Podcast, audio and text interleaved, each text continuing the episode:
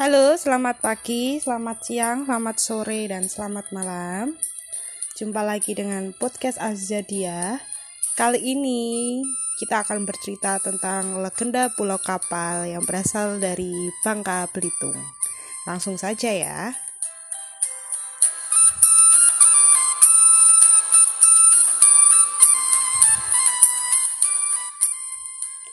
Suatu ketika dikisahkan tentang sebuah keluarga yang sangat miskin.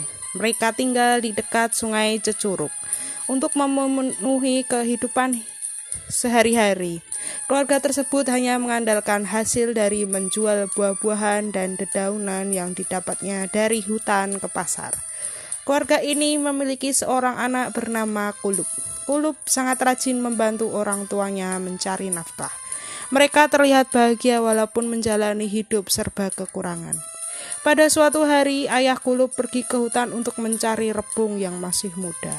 Rebung itu rencananya akan dimakan oleh mereka, tapi ketika sedang menebang rebung, ia menemukan sebuah tongkat yang berada di tengah rumpun bambu.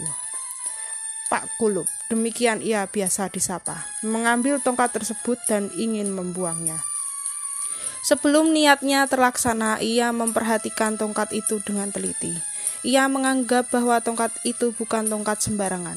Karena penasaran, ia membersihkan tongkat tersebut.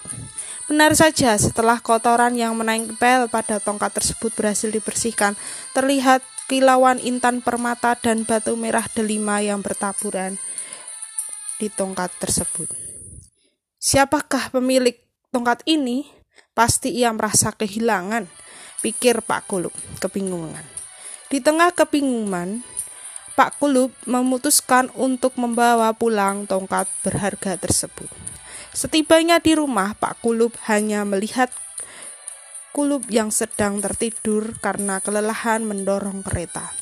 Sementara itu, istrinya sedang bekerja di rumah tetangganya. Dengan perasaan yang tidak menentu, Pak Kulub bergegas menyusul istrinya di rumah tetangganya. Setelah menjemput istrinya dalam perjalanan pulang menuju rumahnya, Pak Kulub menceritakan kejadian yang dialaminya. Mendengar cerita tersebut, sang istri pun merasa terkejut. Bagaimana mungkin ada tongkat sangat berharga berada di dalam hutan belukar? Pikir Bu Kulub. Tanpa berat, tanpa terasa, akhirnya mereka sampai di rumah. Pak Kulub, istrinya, dan Kulub merundingkan benda temuan tersebut. Bagaimana kalau kita simpan saja tongkat ini? Siapa tahu ada orang yang merasa kehilangan dan mencarinya. Usul Pak Kulum. Tapi mau disimpan di mana tongkat berharga itu, Pak? Kita kan tidak punya lemari untuk menyimpannya. Jika diletakkan di luar, aku takut tongkat ini akan dicuri orang, kata istrinya. Bagaimana kalau kita jual saja tongkat berharga ini agar tidak repot menyimpannya? Usul Kulub. Dengan berbagai pertimbangan, akhirnya mereka sepakat untuk menjual tongkat temuannya itu. Akhirnya tongkat temuan itu pun dijual pada seorang saudagar kaya raya dengan harga yang cukup tinggi. Namun Kulub tidak langsung pulang ke rumahnya. Ia memilih tinggal di rantauan dan menjadi orang kaya. Kehidupan Kulub berubah total. Kini Kulub berteman dengan para bangsawan dan saudagar kaya. Ia pun menikah dengan salah seorang anak saudagar paling kaya di negeri itu. Akan tetapi kehidupan yang serba mewah membuatnya lupa akan kampung halaman dan orang tuanya. Bertahun-tahun sudah Kulub meninggalkan desanya, sehingga suatu hari pertuanya menyuruh Kulub dan istrinya untuk berdagang ke negeri lain. Kulub pun membeli sebuah kapal besar mewah. Ia juga mempersiapkan anak buah untuk dibawanya pergi berlayar. Setelah mendapatkan restu dari mertuanya, berangkatlah Kulub beserta istri dan anak buahnya berlayar ke negeri lain. Ketika tiba di muara sungai Cecuruk, Kulub teringat akan kampung halamannya. Kapal itu kemudian berlabuh di sungai Cecuruk. Suasana kapal sangat ramai oleh suara binatang untuk perbekalannya di jalan seperti ayam, itik, angsa, burung, dan binatang lainnya. Berita kedatangan Kulub terdengar sampai di telinga orang tuanya. Betapa bahagianya mereka mendengar hal tersebut.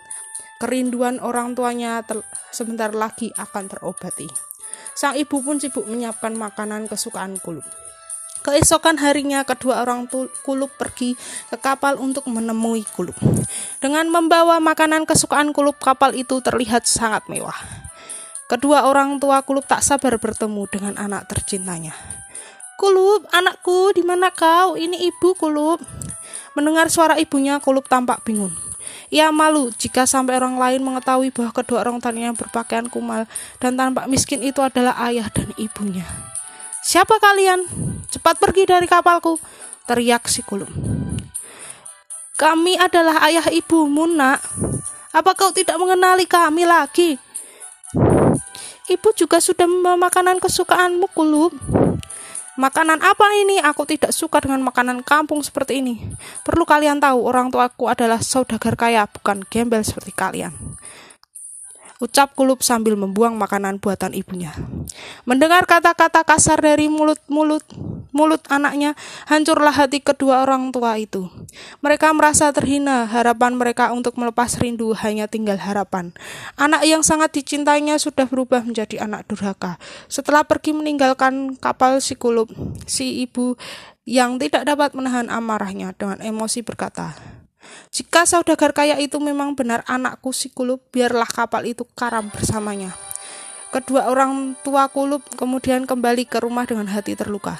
Tidak lama kemudian setelah kepergian mereka tiba-tiba muncul badai besar dan gelombang laut yang sangat tinggi menerjang kapal si Kulub. Akhirnya kapal besar itu pun terombang-ambing dan terbalik. Semua penumpang tewas dalam kejadian itu. Beberapa hari kemudian di tempat karamnya kapal milik si Kulub muncullah sebuah kapal yang berbentuk sebuah sebuah pulau yang berbentuk menyerupai sebuah kapal. Pada waktu-waktu tertentu di pulau tersebut terdengar suara-suara binatang bawaan si Kulub yang berada di kapalnya. Sekarang pulau itu diberi nama Pulau Kapal. Kisah ini mirip dengan kisah Malim Kundang yang berasal dari Sumatera Barat. Dari kisah ini dapat diambil hikmah bahwa kehidup perbuatan durhaka kepada orang tua akan membawa bencana pada diri sendiri sebab perbuatan durhaka termasuk dosa besar yang sangat dibenci oleh Allah Subhanahu wa taala. Ya, terima kasih. Sampai jumpa.